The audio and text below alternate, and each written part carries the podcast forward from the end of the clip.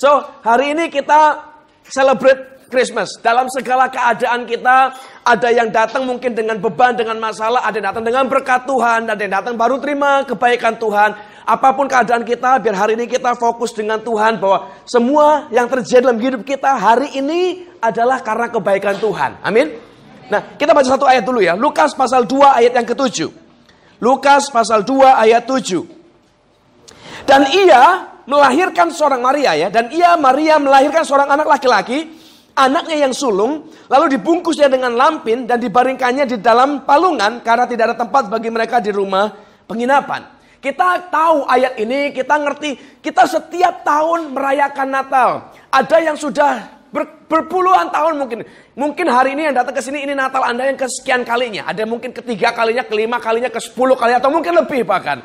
Kita setiap tahun di uh, kita hafal kisah Natal, kita hafal drama Natal, kita semuanya kita ngerti. Tapi ternyata tidak banyak yang sadar bahwa ada yang miss, bagian besar yang ternyata salah dalam hidup kita. Kita kalau Anda mungkin ke gereja lain, Anda mungkin lihat ada perform drama Natalnya. Hari ini kita nggak perform dramanya, tapi saya mau ajak Anda jadi sutradara Natalnya. Jadi sutradara dari drama. Saya mau pilih perwakilan lah ya, supaya kita punya gambaran sekilas. Uh, Meli lah, majulah ke depan. Karena dia anak dari kelas hermeneutika yang katanya paling pintar, yang belum menyelesaikan tugas akhirnya. Jadi kita tanya dulu. Ini kalau kamu jadi sutradara, tuh sini ngadep sini. Jadi tugasnya adalah kamu bikin drama Natal tentang kelahiran Yesus. Oke, kira-kira karakter yang kamu siapkan apa saja nanti? Yesus. Yesus. Maria Yusuf. Yesus, Maria, Yusuf. Domba. Domba. ya boleh lah. Terus? Terus uh, orang majus. Orang majus berapa? Satu. Beberapa lah. Seribu. Enggak enggak sampai seribu. Berapa? Kan harus milih karakter berapa? Lima. Orang majus lima. Berarti berapa ini? Ya, oke. terus siapa lagi? Udah. Udah, nggak ada yang lain? Nggak ada. Ada yang mau nambahin karakter kah? Malaikat. Oke, siapa lagi? Ada lagi? Bintang. Bintang bukan karakter. Ada lagi yang mau nambahin karakternya? Siapa? Kuda. Ya, wis kuda. Oke lah, cincai wis kuda. Ada lagi? Herodes. Oke. Terus? Gembala. Berapa gembalanya? Banyak. Oke lah, anggap satu wis. Terus? Ada lagi yang mau ditambahin? Udah. Udah. Jadi ceritanya gimana ntar? Yesus sama Mar eh Mar Yusuf sama Maria ngapain awalnya? Masuk panggung mereka ngapain? Panggung. Kuda kuda buat apa tadi?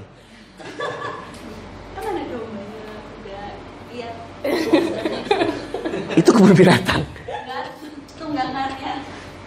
Yusuf, Maria naik kuda. Naik keledai kan. Naik keledai, ganti kuda ganti kegedean, ganti keledai. Yus, jadi waktu masuk panggung Yusuf, Maria naik keledai ngap, ke mana? Ngapain? Uh, cari tempat. Cari tempat. Terus ketemu nggak? Enggak. Jadi cuma lihat. Enggak, belum, kan belum ketemu. Ya terus? terus? Akhirnya kan ketemu. Ketemu? Terus dilahirin. Hah? Ini sutradaranya kurang bagus. Ganti tadi aja. Tadi ini Ini kalau dia sutradara gawat, rusak drama kita hari ini.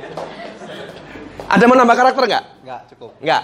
Berarti Yusuf Maria naik keledai, ya, terus? Yusuf Maria naik keledai, cari tempat untuk melahirkan nggak ketemu-ketemu. Penginapan-penginapan semua penuh. Akhirnya dia nanya nggak? Dia nanya. Nanya. Tempat nggak di sini? Nanya ke siapa? Nanya ke pemilik penginapan. Nggak ada nggak ada karakter tadi. Oh iya iya. Pemilik penginapan. Berarti pemilik penginapan ada 12 karakternya terus? Iya. Pemilik karakter eh pemilik penginapan bilang? Ada resepsionisnya itu. Oke. Okay.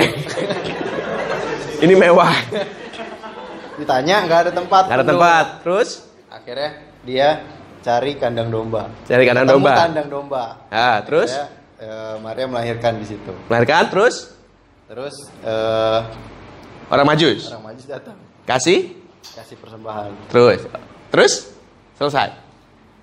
di announce eh, kalau dia ini raja. Oke, terus Herodes ngapain dari tadi?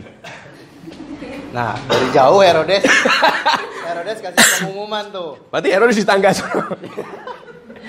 Oke, thank you. Anda setuju nggak kira-kira jalan dramanya ntar? Co- Cocok? Kira-kira? Cocok nggak? Cocok semua ya? Tapi ternyata salah semua loh itu. Nanti aku jelaskan satu-satu. Kemarin berapa hari yang lalu, saya ini diundang satu gereja. Mereka ngomong begini, Pak tolong bikinin seminar tentang Natal. Benarkah Yesus lahir tanggal 25 Desember? Betul apa tidak? Tidak. Kita semua tahu kok Yesus tidak mungkin lahir tanggal 25 Desember. Kenapa? Karena Desember di Israel itu musim salju. Nggak mungkin gembala domba kelihatan musim salju. Mati semua mereka di situ. Nggak mungkin. Kenapa? Terus kenapa kok bisa jadi 25 Desember? Ada banyak yang ngomong. Nanti ada yang bilang, oh itu untuk memperingati Dewa Matahari, untuk memperingati ini. Whatever is that, kita nggak tahu. Tapi yang kita tahu begini. Semua orang berdebat.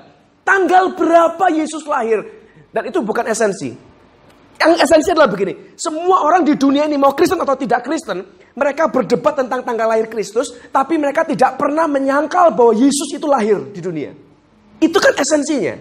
Mau tanggal berapapun nggak peduli, yang penting Yesusnya ada. Bisa nangkep maksudnya ya? Kalau mau dihitung beneran, kemungkinan antara September atau Oktober. Atau mungkin malah Maret atau April, perkiraannya. Tapi nggak penting. Yang penting esensinya adalah semua orang mengakui bahwa ada bayi pribadi nama Yesus yang lahir di dunia. That's it. Berarti Yesus itu bukan kayalan, bukan rekaan, bukan superhero yang yang yang fana, yang yang palsu bikin orang. Tidak, semua orang mengakui kok. Mau Kristen nggak Kristen mereka semua mengakui kok. Cuman tanggal berapa dan itu nggak penting masalahnya. Yang penting adalah benar lahir di dunia ini. Itu jadi problem yang pertama toh. Kita mesti sadar bahwa itu yang jadi esensi kita. Kenapa kita hari ini di tempat ini orang bilang, "Oh, Natal nanti itu tanggal 25." Kita mau tanggal 8, ya terserah juga toh. Kita mau bikin Januari juga nggak ada salahnya. Kita mau bikin Juni juga nggak ada salahnya. Kita celebrate kelahiran satu orang yang menebus seluruh dunia. Pertanyaannya adalah, kenapa kita salah menilai? Tadi hari ini dibikinin dramanya, sutradaranya dua loh. Dibikinin drama Natal dan semua orang setuju. Padahal itu drama yang salah. Yesus, eh Yusuf, Maria naik keledai nyari penginapan. Cari di Alkitab. Tidak pernah satu kali pun ditulis Maria naik keledai atau naik yang lain. Naik keledai nggak pernah ditulis. Naik unta, apalagi nggak mungkin itu. Naik kuda juga nggak pernah ditulis. Cari kalau ketemu. Nggak bakal. Tapi dari mana? Dan dari kecil kita selalu dicekokin. Ini ada yang mau nyari sudaan. Carilah. Kita dicekokin. Oh dia naik keledai. Sampai di drama-drama Natal selalu ada yang jadi keledai ntar. Kalau kemarin Michael jadi apa Pumba. Nanti ada yang jadi keledai. Padahal tidak ada. Di Alkitab nggak pernah ada kata keledai. Terus ada, kalau bahasa Inggris dibilang three kings. Tiga orang majus. Alkitab tidak pernah menulis ada tiga. Sutradara kita nambahin jadi lima malam hari ini. Yes, cincai. Karena tidak pernah ada jumlahnya.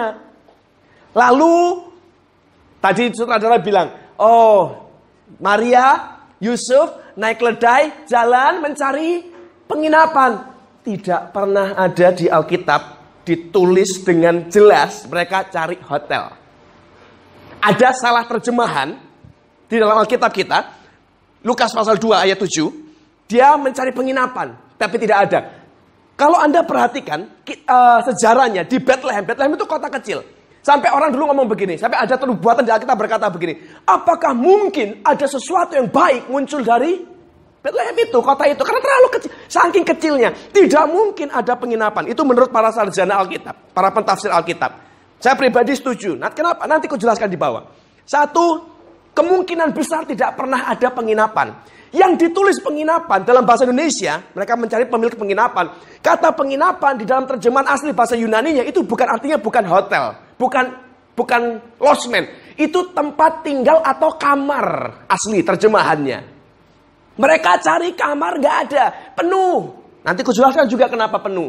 Dan tidak pernah ada karakter eh, penjaga penginapan, pemilik penginapan nggak pernah. Tidak pernah ada cerita di Alkitab Yusuf sama Maria ketok-ketok ada kamar nggak? Oh penuh. Itu karakter nggak ada di dalam Alkitab.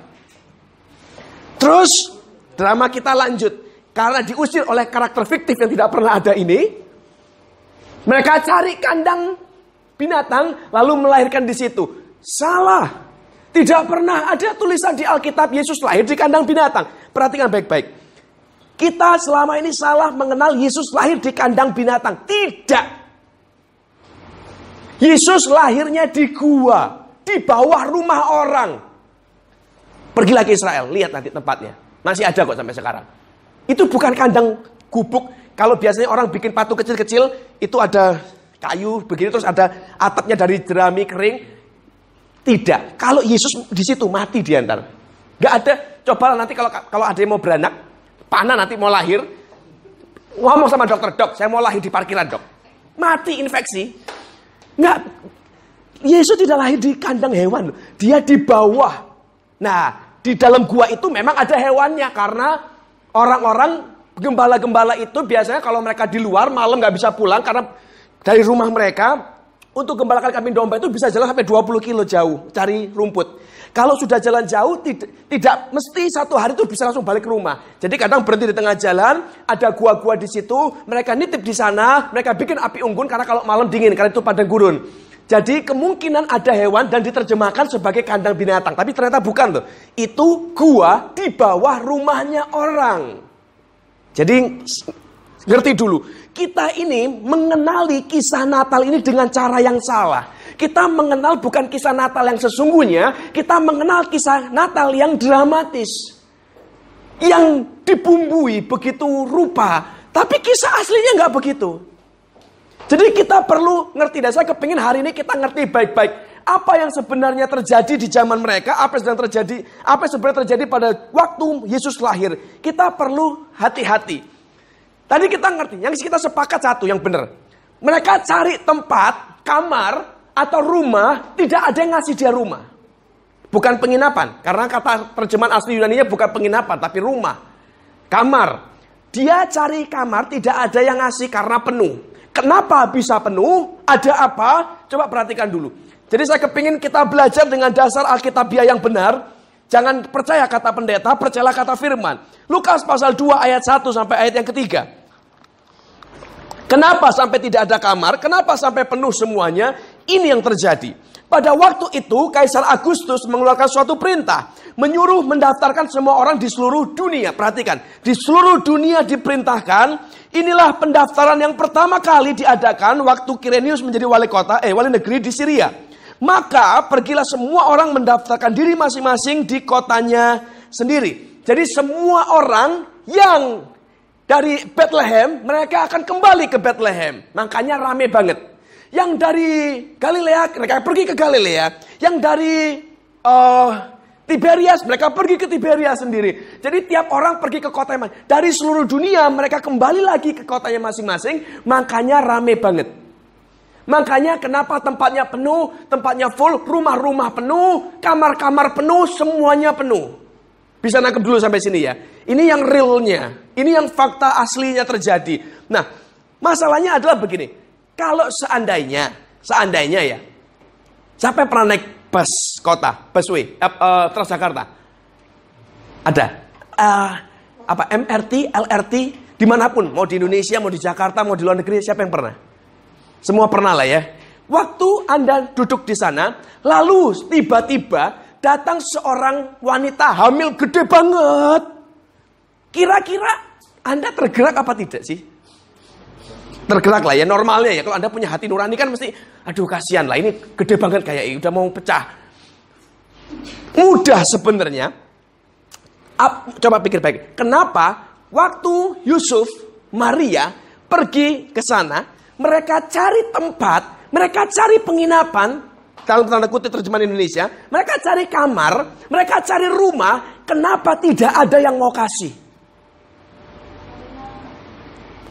Karena Ya apa menyembunyikan orang gede banget kok. Udah mau keluar loh. Karena begitu mereka tiba di situ terus keluar nggak lama. Itu sudah due date. Gede banget semua orang lihat.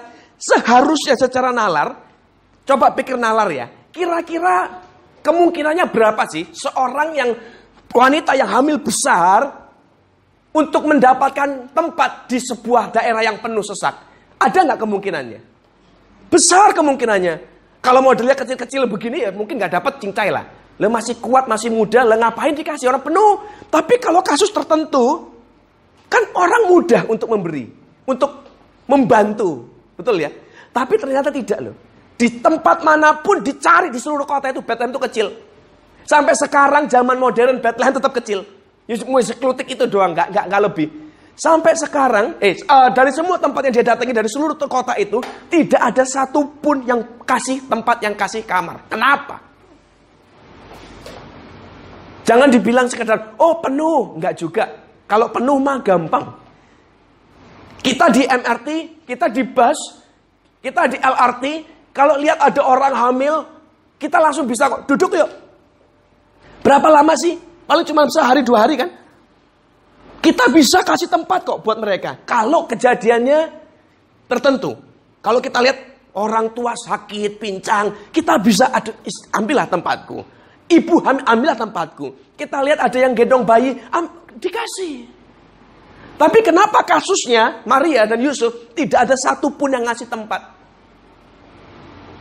Kita belajar baik-baik. Saya pribadi percaya begini, Alkitab menulis sebenarnya, menjelaskan dengan dengan panjang lebar sebenarnya kenapa. Tapi kadang-kadang kita miss. Coba baca dulu yang pertama. Yohanes pasal 1 ayat 11.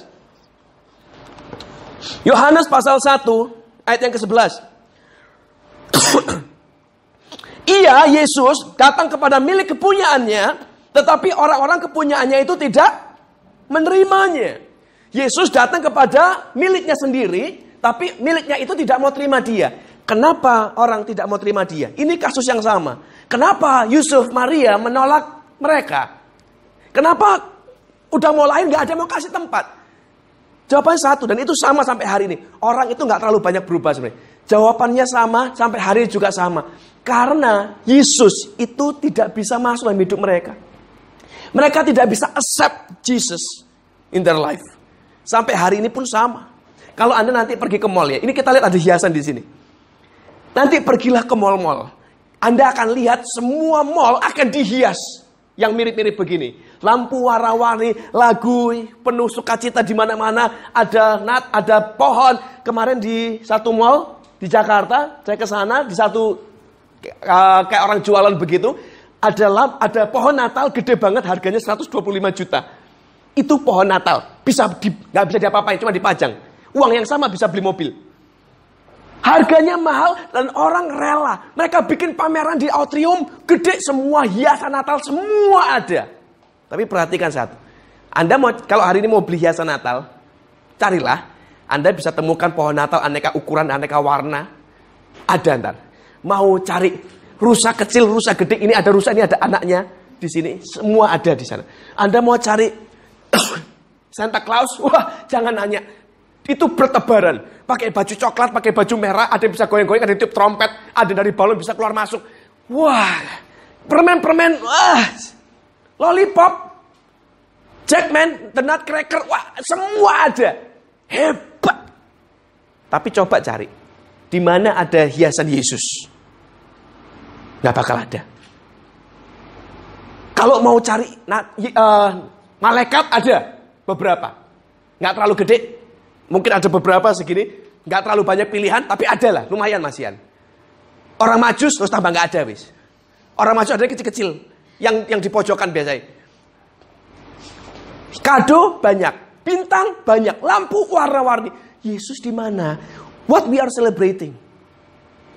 Santa in, Jesus out. Sadar nggak coba pikirin? Kenapa kita yang celebrating Christmas Christmas itu dari kata Chris, Christ sama Mas. Mas Chris. Kalau Christnya diilangin, lah kan cuman Mas doang, nggak jelas apa ini. Christmas itu kan harusnya about Christ. Tapi di mana Christnya? Kita bukan celebrating Santa Mas. Kita celebrating Christmas. Christmas kehilangan essence. Yesus hilang. Kenapa orang hilangkan Yesus? Karena is not fit. Sangat beresiko untuk memasukkan Yesus ke sana ntar. Itu membahayakan orang. Kenapa mal-mal tidak pasang patung Yesus yang gede banget? Bisa dibakar dia ntar. Karena kalau sampai kita masukin Yesus, ya karakter Yesus dimasukin, itu berarti sama kita dengan berkata begini, ada bayi yang pernah lahir di momen ini, dan bayi itu suatu hari akan jadi orang dewasa, dan waktu dia dewasa, orang ini pernah mengajar sesuatu membuat banyak orang marah, sampai dia disalib, digebukin, mati di kayu salib untuk menebus dosa manusia. A living God. Tuhan yang hidup yang jadi daging tinggal di tengah-tengah kita menebus dosa manusia. Tapi pesan itu dihilangkan. Kenapa? Itu dangerous. Bisa nangkep maksudnya? Dan itu yang sering kali terjadi dengan kita. Kita orang Kristen. Di gereja kita Kristen semuanya. Begitu keluar gereja. Kapan terakhir kali kita ngomong Yesus kepada orang lain? Dengan teman kita, dengan saudara kita, dengan karyawan kita, pembantu kita, teman kerja kita. Kapan kita ngomong, hai kamu udah terima Yesus. Kamu tahu Yesus gak? Yesus baik buat kamu. Can I pray for you? Kapan bos? Kita tanpa sadar, kita hilangkan Yesus. Kita nggak ada bedanya dengan semua orang yang lain ini. Kita hilangkan because Jesus is not fit in our life. Kita nggak mau kalau mau kasih Maria dan Marta tempat gampang. Kita perlu berkorban. Ambillah tempatku biar aku susah sebentar. Nikmatilah, kamu membutuhkan. Kalau kita mau begitu gampang, Tuhan, ini hidupku, ini dagingku, dosaku, kesukaanku, aku cabut supaya kau bisa masuk berkuasa atas hidupku. Tapi ternyata tidak segampang itu. Kita nggak mau dosa kita hilang karena enak. Kita nggak mau kesukaan kita hilang. Kita nggak mau berubah karena kita suka seperti apa adanya kita. Tapi kita pengen diberkati. Bocengli toh. Saya bidongkol berat kemarin.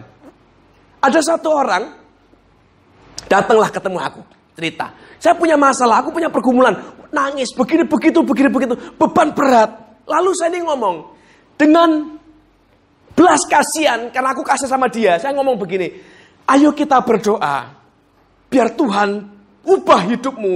Ambil puasa ya. Iya kok. Besok ya. Iya.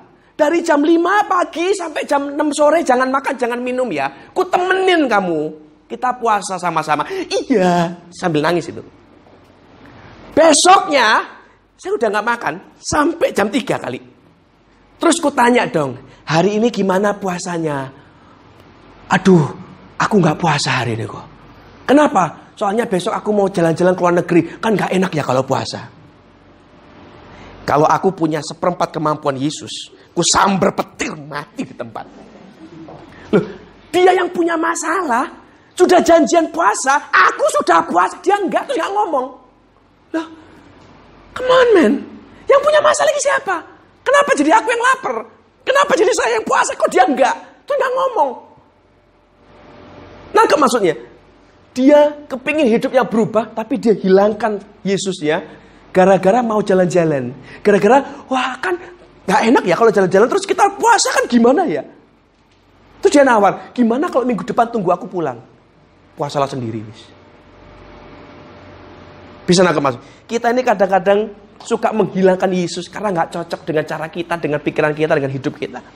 Padahal kalau mau Yesus, kalau mau hidup kita berubah, semua orang kepingin hidupnya baik, semua orang kepingin hidupnya bahagia, semua orang kepingin hidupnya berkelimpahan, semua orang ingin hidupnya berhasil. Kita semua kepingin yang baik, tapi tidak mau mengambil bagian yang salah di hidup kita, berikan buat Yesus. Yesus masuk dalam hidupku. Kita tolak Yesus. Kita ini kadang-kadang aneh. Ini kita saya ngomong begini, Mike, ayo ikut aku ke rumahku. Aku butuh kamu Mike. Tapi ditolak. Yesus mau masuk, aku butuh berkat, aku butuh pertolonganmu. Tapi waktu Yesus bilang tinggalkan dosamu, nggak bisa. Kau nggak tahu betapa susahnya untuk ini ikatan. Ini aku udah kebiasaan, udah sekian lama. Ini dari mama papaku begini. Aku memang seperti ini. No, you're not. This is your decision, keputusanmu untuk berkorban dan berkata Yesus, kau punya tempat dalam hidupku. Tidak semua orang yang datang ke gereja berarti hidupmu berkenan di hadapan Tuhan. Termasuk saya. Kita semua perlu berkorban. Sediakan tempat buat dia. Yesus datang kepada miliknya. Kita ini miliknya. Tapi ternyata kita juga tidak memberikan tempat buat dia. Lah terus bagaimana kita? Hidup kita tidak akan pernah berubah. Keinginan kita untuk hidup baik, keinginan kita untuk bahagia, kehidupan kita untuk berhasil, untuk sukses, untuk berkelimpahan, dan semua yang baik-baik itu, itu cuma mimpi di siang bolong kalau tidak ada Yesus di dalamnya. Anda jangan salah dengan saya. Oh, Pak, buktinya banyak orang kaya nggak nggak kenal Yesus. Untuk jadi kaya nggak perlu Yesus, Pak Bu. Cari di Alkitab, nggak pernah ada ayatnya. Kalau kau ikut Yesus kau kaya, kalau tidak kau miskin, nggak ada ayatnya. Untuk jadi kaya tidak perlu Yesus. Tapi untuk menikmati berkat itu, Anda perlu Yesus. Kau bisa punya banyak uang. Yesus bahkan berkata begini, percuma orang mendapatkan semua harta di bumi ini kalau dia kehilangan nyawanya. Anda bisa kerja keras, banting tulang, dapat uang miliaran, triliunan, terus kena kanker. Mau ditukar. Kalau di sini ada yang mau, bola matamu dua dicabut, tukar buat satu miliar, mau nggak? Kalau mau, ke rumah sakit, banyak yang mau bayarin. Ginjalmu setengah M. Cabut. Kalau butuh duit, berangkat. Apakah worth it? Tidak. Kalau Anda bosan hidup, jantungmu bisa dijual satu miliar setengah lebih. Mati tapi kita. Apakah terus berharga? Tidak. Kita ini kaya raya loh. Mata CM. Jantung CM. Paru-paru CM. Ginjal dua CM. Berapa miliar sudah hartamu? Tanganmu kalau mau dijual sekalian ya bisa juga. Otakmu mau dijual ya bisa. Segala macam di bagian tubuh kita bisa dijual. Kalau mau. Tapi apakah worth it? Saya rasa enggak. Orang enggak ada yang mau kehilangan duitnya. Wis mataku kutukar duit. Rasanya enggak ada yang mau kok. Bisa nangkep ya? Hidup ini harus memilih. Berkorbanlah sesuatu yang salah, dosa kita, kesukaan kita, habit kita yang salah, Buanglah, biarlah dia masuk. Kasih tempat, kasih kamar dalam hidup kita buat dia. Baru hidup kita berubah. Lompat ke bawah lagi. Kalau Anda perhatikan baik-baik, Alkitab menulis begini. Ayat yang kali tidak baca. Lukas 2 ayat 7. Dan ia melahirkan seorang anak laki-laki, anaknya yang sulung, lalu dibungkus dengan lampin dan dibaringkan ke dalam palungan karena tidak ada tempat bagi mereka di rumah penginapan. Tidak ada tempat di rumah penginapan. Tadi saya sudah ngomong, kenapa? Saya sudah tanya begini, kenapa ada orang perempuan hamil besar, tapi tidak ada satu pun orang di kota itu yang tergerak hatinya untuk buka pintu buat mereka? Kenapa? Alasan terbesarnya satu, karena ini. Karena mereka berpikir, karena mereka melihat Maria itu adalah perempuan berdosa. Kenapa perempuan berdosa? Ingat ya, Bethlehem itu kota kecil. Semua orang tahu kapan mereka kawin. Pernah nggak di sini kalau Anda pernah punya teman menikah, terus hamil, lalu Anda ngitung. Kapan kawin, kapan menikah, kapan hamil. Pernah ngitung? Si kepo? Terus Anda kalau begitu meleset, wah nggak pas. Gembira kita langsung. Wah ayo, kapan bikinnya? Kita happy lah tiba-tiba. Kita menemukan sesuatu. Orang sana pun sama. Dihitung, loh kok sudah hamil gede? Kapan? 9 bulan yang lalu itu kan masih tunangan. Loh, berarti, wah Yusuf nakal eh. Antara Yusuf yang nakal atau Maria yang nakal. Dengan siapa dia hamil? Kok bisa? Makanya itu sebab terbesar. Kenapa tidak ada orang satupun yang mau terima mereka. Walaupun dia hamil besar. Kenapa? Bukan, mereka bukan tidak punya rasa belas kasihan. Punya. Tapi karena mereka lihat ini orang, ini salah perempuan ini. Keluarga ini salah. Something wrong. Mereka itu berdosa. Mereka tidak mau terima. Ingat kasusnya, waktu Yesus makan, Yesus cuma makan di rumah memungut cukai. Semua orang Farisi berkata, dia bergaul dengan orang berdosa. Gak boleh. Nanti nanti ku jelaskan di bawah, ku buktikan nanti. Tapi kita perlu sadar, kita perlu ngerti dulu. Alasan kedua, kenapa Yesus ditolak? Karena tidak sesuai dengan ekspektasi mereka. Seorang, aku nggak suka sama Monik, kita buang dia. Oh, aku nggak suka main dia suka tegur aku, kita buang dia. Tahukah Anda sekarang hari ini, zaman ini, salah satu cara memilih pendeta. Kemarin ada, saya baca artikel, cara memilih ustadz, cara memilih pendeta, cara memilih pemuka agama yang benar, ada caranya ternyata menurut versi dunia. Caranya satu, carilah yang kita nyaman dengan mereka. Saya mau beritahu sesuatu ya. Pendeta, saya ngomong pendeta lah, saya nggak usah ngomong ustadz, saya nggak usah ngomong yang lain. Pendetamu itu bukan cheerleadermu. Ayo Monik kau bisa, ye, ye. Monik jatuh dalam dosa, nggak apa-apa, ada hari besok, tetap semangat, cayo. Pendeta ini bukan cheerleadermu. Pendeta itu hamba Tuhan itu pelatihmu, pendorongmu, support. Yang suka olahraga, ada yang fitness di sini? Ada. Kalau fitness, kamu ketemu sama pelatihmu, coachmu, PT-mu, lalu kau bilang, capek om. Ya sudah, ayo pijet dulu. Apa dia begitu? Kadang-kadang. Gantilah PT berarti. Maminya sekalian. Kalau pelatih PT berkata, ayo battle rope, baru digenjot, capek. Ya sudah, ayo makan soto. Gantilah PT-mu. Sampai mati nggak bakal kurus. Kalau mau cari pelatih yang benar, coba lihatlah pelatih-pelatih yang atlet kelas dunia, Muhammad Ali kah, Mike Tyson kah. Muhammad Ali itu punya quote yang sangat terkenal sampai hari ini. Dia bilang begini, aku membenci setiap detik dari latihanku. Kenapa? Karena dihajar, dipaksa.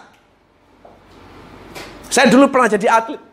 Saya pernah jadi kalau zaman dulu gelarnya itu best of the best, master Indonesia. Saya juara di, di bidangku, aku juara tidak terkalahkan 6 tahun. Dari semua seluruh Indonesia, dari semua kelas, kalau orang tinju itu ada kelas 60 kilo, 80 kilo sampai kelas berat. Dari semua kelas saya juara nomor satu.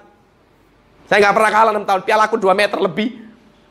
Dan saya dilatih, itu sampai muntah-muntah. Sampai jejeritan, tanganku copot, tangis nggak terhitung berapa kali. Sampai sekarang kalau digerakin ada bunyinya ntar, semua tulang tulangku.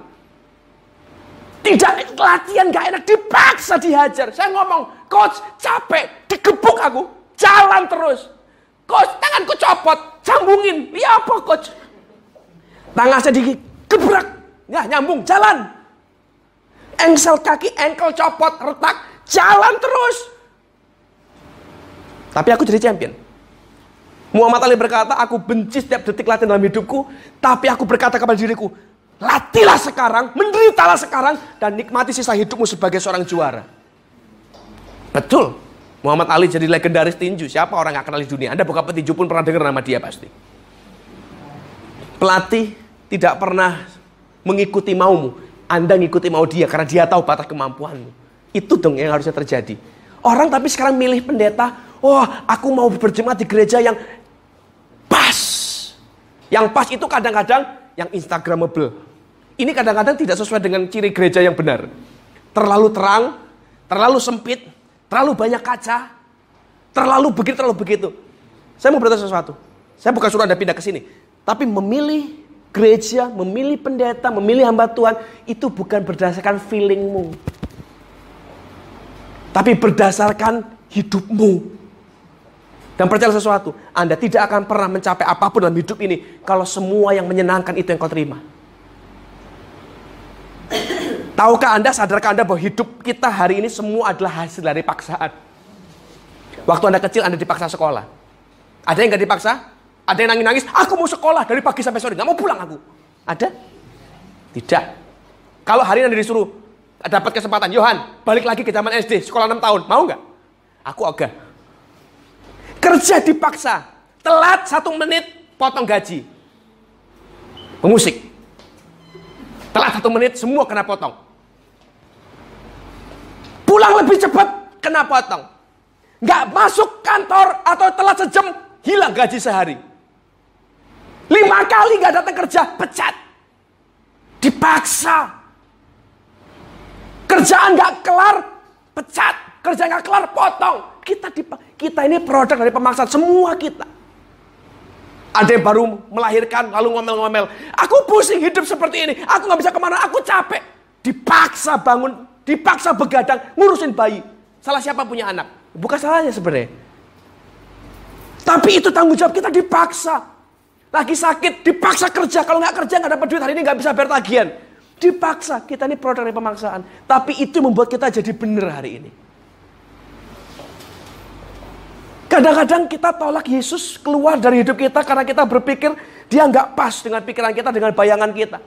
Aku maunya Yesus itu sosok yang baik, yang murah hati. Kita berdoa langsung dijawab, diberkati melimpah-limpah. Ah, hidup ideal, ketemu hamba Tuhan, eh sorry, ketemu jodoh, takut Tuhan, menikah, punya anak yang lucu-lucu, yang baik, punya rumah, punya mobil. Wah, itu Cinderella. Real life, nggak begitu. Cinderella nggak pernah ngalamin bayar listrik nggak ada duit. Cinderella nggak pernah bayar air terus gak ada duit, nggak pernah dia. Cinderella nggak pernah bayar cicilan mobil terus duitnya nggak cukup. Kita yang ngalami. Orang suka ngomong, aku pengen hidup Romeo dan Juliet. Romeo dan Juliet mati sebelum kawin. Coba kalau dia udah kawin cerai dia ntar. Kawin pelarian tanpa duit, tanpa modal, tanpa apa pun. Hidup tidak segampang itu, my friend. Tapi kita suka tolak Yesus karena nggak cocok. Aku maunya begini. Ini bukan maumu apa, tapi apa yang Tuhan mau. Orang melihat mereka sebagai orang berdosa. Akan kubuktikan. Pernah dengarkah di Alkitab ditulis Yesus dari Nazaret? Pernah dengar kata itu? Kenapa namanya Yesus dari Nazaret? Kalau yang kelas Ibrani, perhatikan, Anda akan tahu bahwa semua orang namanya pasti disebut dari nama Bapak. Harusnya nama Yesus itu Yesus bin Yosef. Harusnya. Kalau di Anda pergi ke kuburan-kuburan nanti akan melihat ada si A bin siapa atau Maria binti Maryam. Dari Maryam Maria ini ibu anaknya dari seorang wanita namanya Maryam. Sama Arab dengan Yahudi mirip karena mereka tetangga. Bahasanya juga mirip. Harusnya mereka disebut Yesus bin Yosef.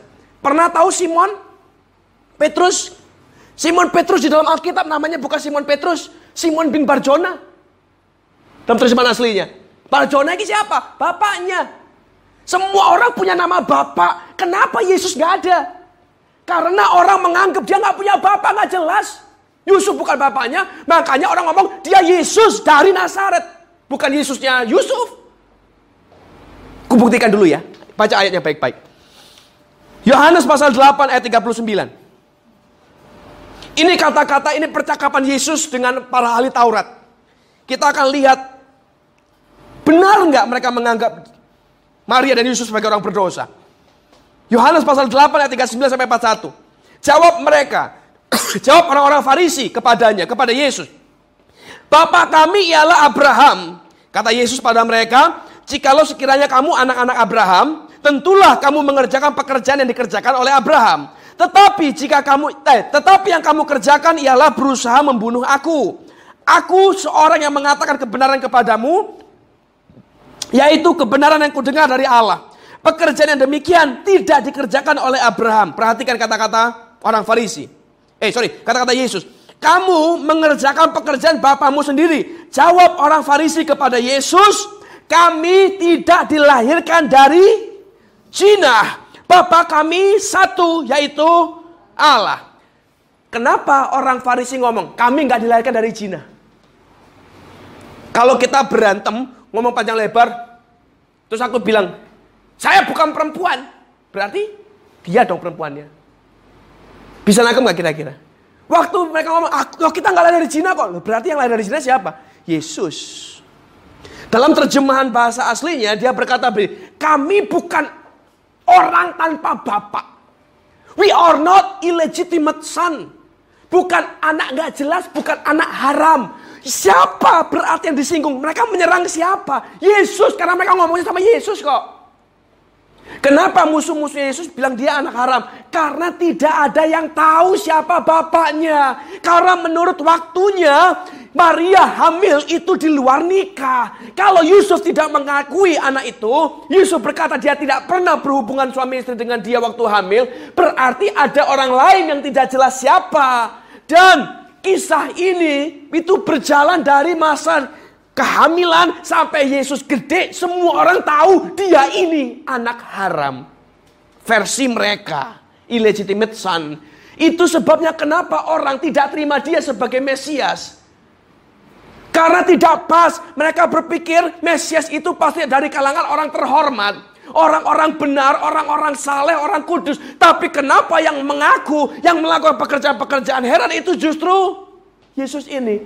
Waktu dia pulang ke Nazaret, dia pulang ke kotanya, orang berkata, bukankah dia ini Yus, eh, Yesus anak Yusuf? Yang saudara-saudara tinggal dengan kita, emang apa salahnya jadi anak Yusuf sampai mereka tolak dia? Salahnya satu, karena tidak sah secara timeline waktunya. Siapa bapaknya sebenarnya? Bisa nangkep nggak sampai sini? Kita perlu ngerti kenapa Yesus ditolak habis-habisan dengan orang Farisi. Yesus itu tidak pernah uh, apa ya menyakiti orang Farisi loh sebenarnya. Tapi kenapa dia ditolak dengan begitu keras? Karena asal usulnya ini loh.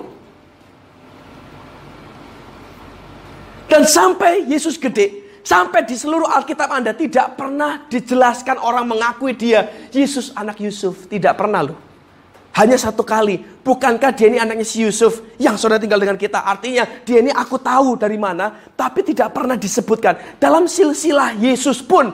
Markus pasal 1 ayat pasal 1. Tidak pernah dijelaskan dari orang ini keluar bapaknya ini terus namanya Yesus. Bisa nangkep nggak sampai sini kira-kira? Jadi kita perlu ngerti baik-baik. Kenapa ditolak? Dan kita jangan lakukan yang sama. Kita sering kali juga melakukan sama. Kita tolak Yesus karena nggak cocok dengan cara kita. Kita kepingin ya, kita berdoa, Tuhan berkati selesai perkara. Tapi cara Tuhan bukan cara kita. Jalanmu tak terselami oleh setiap hati kami. Pikiran Tuhan bukan pikiran kita. Jadi jangan dipaksa. Tuhan begini loh. Nggak bisa. Kita yang ikut dia. Suatu hari ada seorang anak kecil dari Austria namanya Joseph Moore. Dia ini lahir dengan status yang sama. Bapaknya e, menghamili ibunya lalu dia pergi tinggalkan ibunya, ditinggal begitu saja. Tidak ada orang yang tahu siapa bapaknya. Dan di Austria zaman itu anak yang tidak jelas bapaknya itu di ban. Mereka tidak boleh sekolah, tidak boleh dagang, tidak boleh dapat pendidikan apa pun, tidak boleh kerja. Jadi mau dapat kerja itu di band, nggak bisa. Jadi wes nggak karuan hidupnya karena nggak jelas. Nah, suatu hari dia ini suka nyanyi. Ceritanya Joseph Moore ini, ini kisah nyata. Karena dia suka nyanyi, dia mulai kenal Tuhan, dia jadi pendeta. Ceritanya. Karena udah nggak bisa kerja, ya dia jadi pendeta, dia jadi hamba Tuhan. Lalu dia bikin sebuah lagu. Karena dia suka nyanyi, dia bikin sebuah lagu. Lagunya berkata begini, Silent Night. Ada yang tahu lagunya? Terus selanjutnya apa? Oh holy night. All is calm. Terus? All is bright.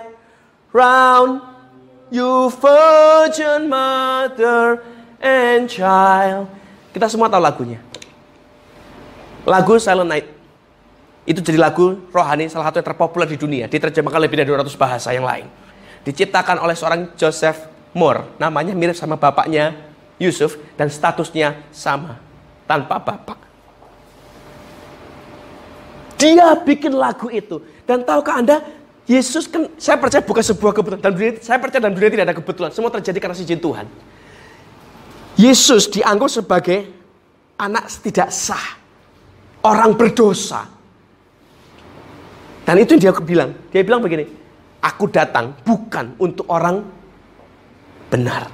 Aku datang untuk orang berdosa. Makanya Alkitab menulis dia menganggap kesetaraan dengan Allah bukan sesuatu yang harus dipertahankan. Dia melepaskan semuanya, dia jadi hina seperti manusia. Dia bukan hina sebagai manusia biasa, dia hina sehina-hinanya. Dia ambil rupa yang paling busuk, yang paling jelek, dia ambil supaya kita bisa terima kemuliaan. Maka dia ngomong, aku datang supaya yang lemah dikuatkan, yang sakit disembuhkan, supaya mereka terima, supaya kita terima kebaikan dari Tuhan. Dan saya berdoa hari ini, kita harusnya bisa terima kebaikan yang sama. Jangan reject mereka. Tahukah Anda ada ayat berkata begini, aku akan pakai orang-orang lemah untuk mempermalukan orang-orang yang kuat. Aku akan pakai orang-orang yang dibuang untuk memalukan mereka yang berhikmat. Kalau Tuhan ngomong, aku akan pakai kau yang lemah, apakah mungkin dia sendiri datang dalam bentuk yang kuat? Tidak mungkin dong. Kalau Yesus berkata, aku akan pakai orang-orang yang bodoh bagi dunia, apakah mungkin dia sendiri datang dalam bentuk yang jenius? Tidak mungkin. Dia akan datang dengan bentuk yang sama seperti apa yang dia rancangkan. Kalau dia mau pakai orang-orang bodoh bagi dunia untuk memperlakukan mereka yang berhikmat, dia akan pakai orang-orang lemah untuk memperlakukan mereka yang kuat. Dia juga akan datang dengan bentuk yang sama. It's all clear sebenarnya. Jadi kita bisa ngerti kenapa orang Farisi menolak Yesus begitu hebat. Karena tidak fit in dengan pikiran mereka. Yang terakhir, coba lompat ke bawah lagi. Yohanes 1 ayat 1, kembali lagi ke sana. Ia datang kepada milik kepunyaannya, tetapi orang itu, eh, tetapi orang-orang kepunyaan itu tidak menerima dia. Alasan ketiga kenapa mereka tolak Yesus, kenapa mereka tolak Maria dan Yusuf, karena mereka merasa Maria dan Yusuf dan Yesus ini tidak bisa beri mereka apa pun. Kalau kita mau jujur ya, kita jujur. Pak Bu, kalau ada orang minta tolong sama Anda, mereka bilang, Mike, aku tolong, perlu bantuan Mike. Aku butuh uang, aku pinjem. 100 juta misalnya. Apakah Anda akan kasih begitu saja? Tanpa imbalan apa pun. Jujur ya. Kasih nggak? Tidak. Kita kan pasti something in return. Lah aku udah keluar duit segini banyak, kapan balik nggak tahu, dibalik apa kita juga gambling. Kita kan kepingin toh. Ya sudah aku pinjemin, tapi bunga ya. Atau kalau enggak jaminan ya.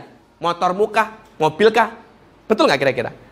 Ini kita ngomong secara realistis, fakta. Kita nggak ngomong tentang sok rohani. Lu jatuh. Kita sesuatu, kalau kita mau buat, kita selalu kepingin dapat sesuatu. Kita dagang pun sama.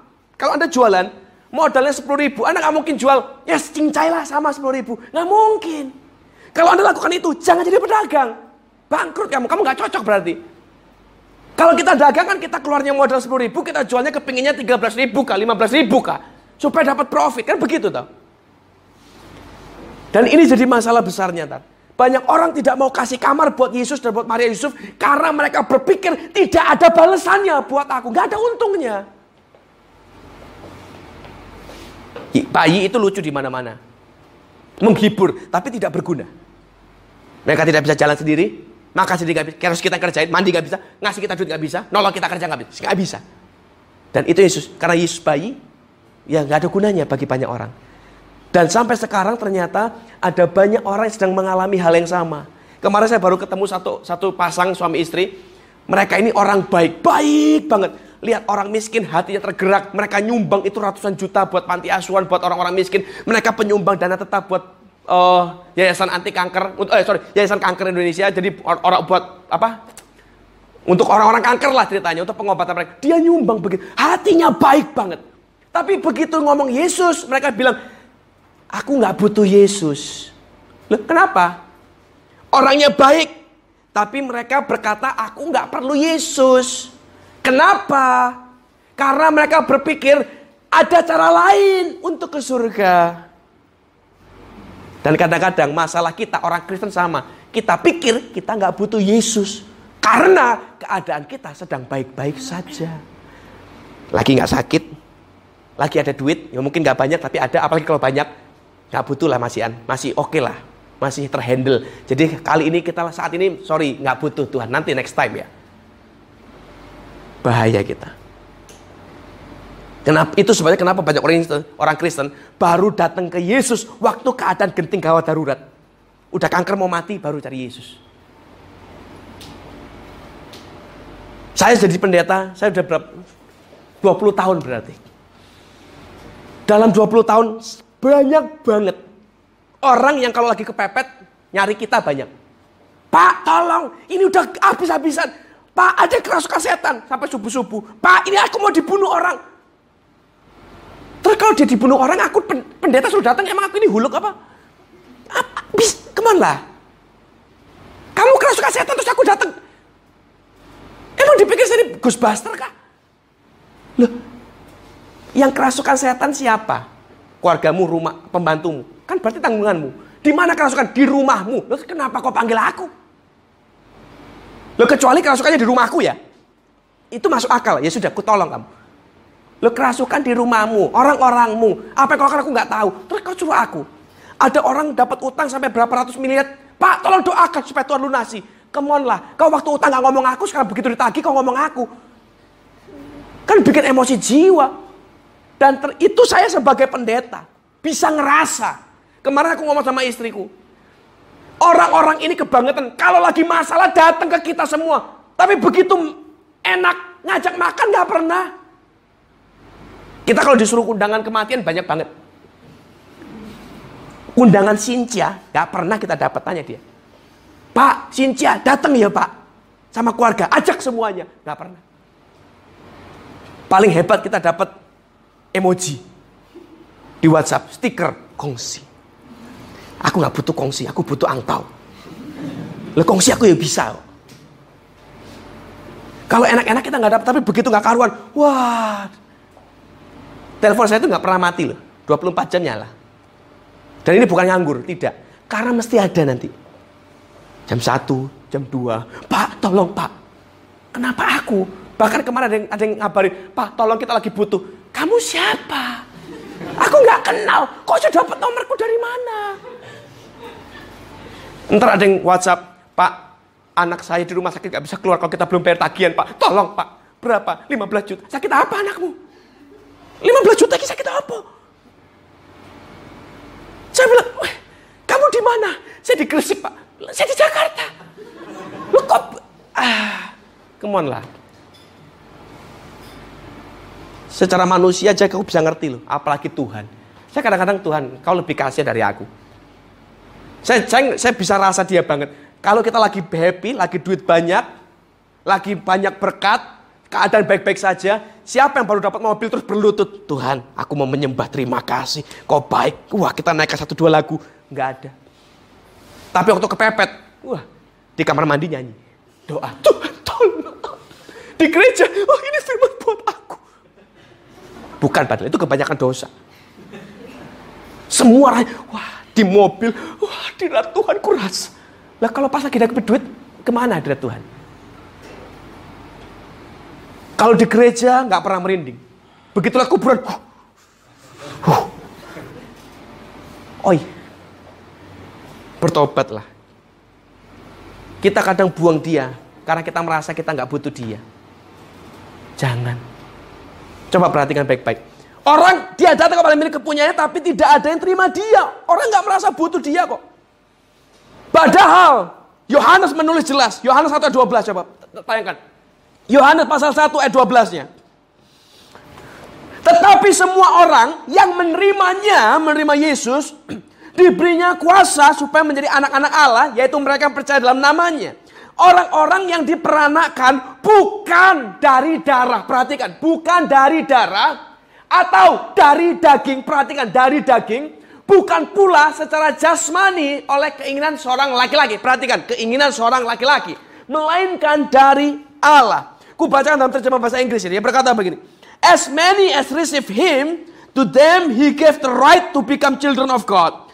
To those who believe in his name, who were born not by blood, bukan dari darah, nor of the will of the flesh, will of the flesh, keinginan daging, nor of the will of men, bukan dari keinginan laki-laki, but of God. Yohanes menulis dengan sangat jelas sekali, kalau mau selamat, kau perlu Yesus. Apa pun keadaanmu, mau baik, mau buruk, semua orang perlu Yesus detik itu. Kenapa ditulis dia ngomong? Bukan dari darah, not of blood. Karena orang Yahudi berpikir, kalau dia lahir dari garis keturunan orang Yahudi, mereka selamat. Kalau kita lahir dari keturunan keluarga Kristen, kita ikut Yesus, kita Kristen masuk surga. Tidak. Dengan Yesus nggak berlaku hukum turunan. Semua orang akan diselamatkan menurut perbuatannya masing-masing. Semua orang akan dihukum juga menurut perbuatannya masing-masing. Bukan karena bapakmu pendeta terus kau, ya kita aman lah, kita anak pendeta. Enggak. Wah, kita anak preman, berarti kita masuk neraka. Enggak. Semua orang memilih jalannya masing-masing. Maka dibilang bukan darah, bukan turunannya. Juga bukan the will of flesh. Bukan karena keinginan daging, bukan dari daging kita. Oh, kalau kita buat baik, kita suka tolong orang, kita masuk surga. Oh, kalau kita hormat orang tua, kita memberi buat orang tua, kita pasti masuk surga. Oh, kalau kita banyak nyumbang orang-orang panti asuhan, orang miskin, kita banyak sosial, kita pasti masuk surga. Tidak. Tidak ada urusannya dengan perbuatan daging jasmanimu yang kau lakukan. Kebaikanmu seperti kain kotor di hadapan Tuhan. Itu kata firman. Kebaikan kita tidak menyelamatkan kita nor of the will of the man uh, of man. Kita juga tidak diselamatkan karena keinginan orang, keinginan laki-laki. Gereja hari ini banyak mengajar begini. Kalau punya anak, nanti serahkan anakmu. Penyerahan anak di gereja, biar dia diselamatkan. Penyerahan anak tidak akan menyelamatkan anak ini. Yang menyelamatkan dia itu perbuatannya. Penyerahan anak itu fungsinya satu. Kita sebagai orang tua, kita dengan sadar rela hati melepaskan Tuhan. Hartaku, anakku, kuserahkan aku percaya kau Tuhan yang baik pelihara dia. Itu buat bapaknya, buat ibunya, bukan buat anaknya. Halo? Jadi jangan salah. Orang berpikir kalau orang tuanya baik, anaknya menuai kebaikan. Tidak. Kalau kau baik orang tuanya, kau tuai kebaikanmu. Anakmu akan menuai dari apa yang dia tabur. Gak bisa, aku yang nabur, dia yang nuai. Gak bisa, hukumnya gak ada. Hukum tabur tuai, siapa yang menabur dengan mencucurkan air mata akan menuai dengan sukacita. Dia nggak bilang, perang siapa yang menabur air mata, tetangganya akan menuai dengan sukacita. Gak ada. Anak yang menabur, enggak. Semua orang akan menuai apa yang dia tabur. Jadi jangan salah. Oh, aku akan berdoa hari ini hidup benar, hidup kudus supaya nanti anakku menuai. Tidak. Kau ajar anakmu takut Tuhan. Kau ajar anakmu berdoa. Kau ajar anakmu baca firman. Kau ajar anakmu hidup benar. Baru dia bisa menuai apa yang benar itu. Bukan dari kita. Kita mau hidup benar. Gak bisa untuk, untuk keselamatan dia. Keselamatan tidak diturunkan. Jadi semua orang harus masing-masing.